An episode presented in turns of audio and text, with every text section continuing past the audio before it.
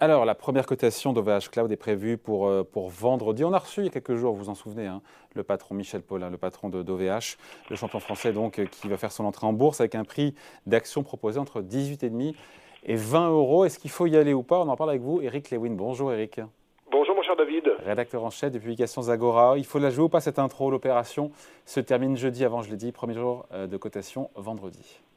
Écoutez, je pas vous répondre tout de suite en, en 15 secondes, sinon on arrête tout. Non, euh, plus sérieusement, je voudrais, je voudrais un peu vous parler de la société. Alors OVH, vous savez, ça veut dire on vous héberge en fait.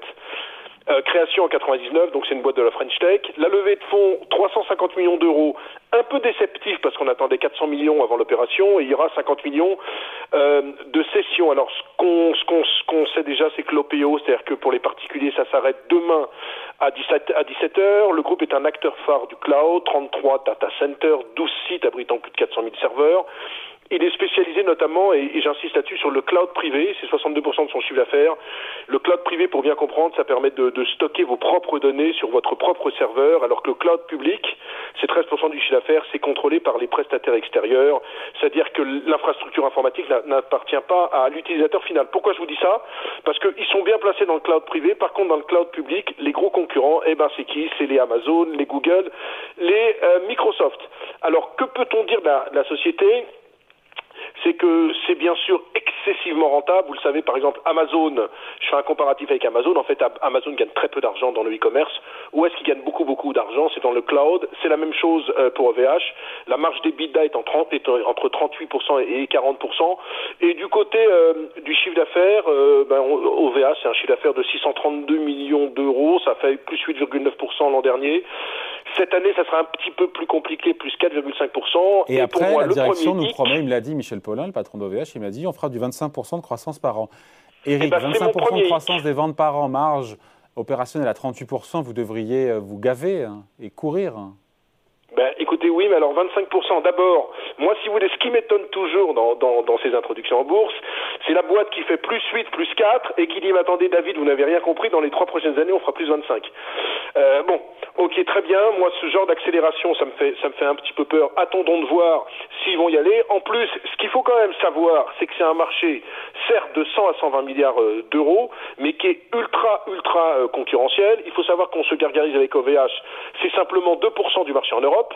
Quels sont les autres acteurs? Eh bien, 69%, c'est Amazon, Microsoft et Google. Ensuite, c'est vrai qu'ils vont lever à les 350 millions d'euros, c'est pas mal. Vous savez combien ils dépensent par, euh, par trimestre, euh, les, les, Amazon, Microsoft, Google? 20 milliards à 3 euh, dans, dans, dans, ce secteur. Donc c'est vrai qu'il faut des investissements euh, colossaux. Et pour moi, alors je ne remets pas en cause la, la, la société, mais c'est vrai qu'il faut beaucoup, beaucoup, beaucoup investir.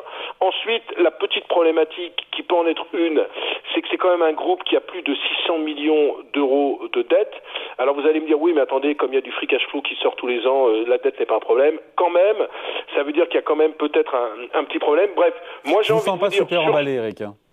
Moi, je le connais, mon Lewin, hein. il n'est pas super emballé sur ce coup-là. Ben, eh, je vais vous dire, franchement, David, sur les, moi j'ai suivi euh, depuis le début de l'année les, 30 IPO. Euh, franchement, il y a eu beaucoup, beaucoup de casse. Hein. Euh, je, vais vous donner, je vais vous donner trois, trois IPO qui viennent de, de, se dérouler.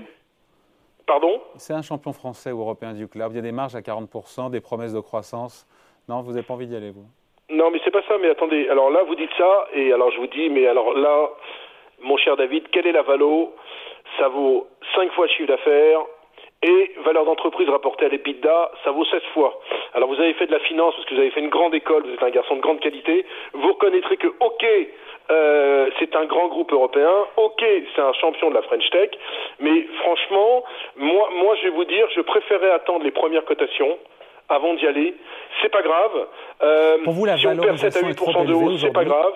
Parce que, parce que très franchement, le dossier est de super qualité, mais moi je, je, pense que la seule raison qui me ferait aller sur OVH, c'est qu'à terme, je pense que la famille Klaba euh, qui détient plus de 70% du capital pourrait être amené à vendre parce que je trouve que c'est un secteur mais ultra ultra concurrentiel avec des mastodontes quoi. Quand vous êtes en face d'un Amazon, quand vous êtes en face d'un Microsoft ou d'un Google, ok vous êtes le petit champion français. Alors ok pour certains groupes français, OVH continuera à travailler parce qu'on est dans le, dans, dans, dans, le domaine stratégique, dans le domaine de la sécurité.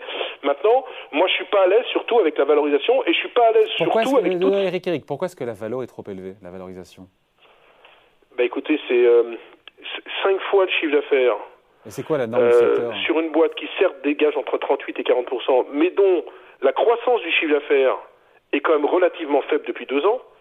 Alors moi je veux bien qu'en T plus 1 ils fassent plus 25%, mais j'attends de voir comment ils vont faire plus 25% alors que les grands groupes continuent à dépenser, que ne lèvent, ne lèvent que 350 millions d'euros, qu'on est déjà sur une capitalisation boursière de 3 milliards et demi. Donc si vous voulez, Ok, le, dossier de qualité, moi je mets pas, je mets pas en cause ce qu'a qu'a créé la boîte depuis, sa création en 99. Ce que je dis, il y a un problème de valorisation. Et si, vous me laissez deux minutes, les, dernières sociétés en bourse qui sont cotées, les trois dernières, Afiren, IPO à 8,2 euros, on est dans la green tech, ils ont levé 66 millions, ça vaut 7,80 donc en baisse.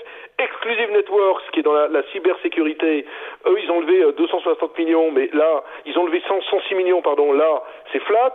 Et Entech, on est dans la conversion et stockage des énergies renouvelables, euh, ils ont levé 25 millions et on baisse de 3%. Donc faut pas jouer les infos au sens large. À vous écouter. Franchement oui, mais si vous voulez, si, si j'étais un peu un quelqu'un de naïf, je vous dirais ouais, faut y aller, c'est un champion de la French Tech. Vous vous rappelez qu'on avait eu le même problème, la même discussion avec Believe, le label indépendant, qui s'était fait défoncer à l'introduction, alors tout le monde disait ouais, non mais c'est la French Tech, c'est exceptionnel. Ok, je suis d'accord, mais ça avait perdu entre 25 et 30 Donc moi j'ai le sentiment qu'ils viennent quand même, ils viennent en bourse si vous voulez pour moi, pour des niveaux trop, sur des niveaux trop élevés. Je pense qu'il y a peut-être pas assez de levée de cash et, je me demande pourquoi, alors qu'on attendait 400, ils ont limité leur, leur, leur, demande à 350 millions, alors que c'est un truc hyper, hyper d'investissement. Et puis, troisièmement, les, les, les ratios de, de valo, je suis pas à l'aise. Donc, moi, je veux pas sabrer la boîte parce que c'est très facile. J'aime pas du tout euh, les, les, les soi-disant experts euh, euh, qui sabrent les boîtes. Je dis simplement que moi, compte tenu en plus des conditions de marché qui sont un peu compliquées, hein, on voit quand même qu'en ce moment, on s'angoisse jour après jour sur euh, pénurie de semi-conducteurs, hausse des prix de l'énergie, euh, tapering de la Fed, etc., etc.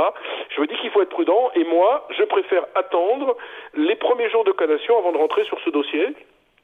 Eric ça m'étonnerait pas d'ailleurs qu'il sorte en, en, bas de fourchette sur ce genre de dossier. Et donc, prudence, quoi. C'est tout. C'est pas un message négatif sur la boîte.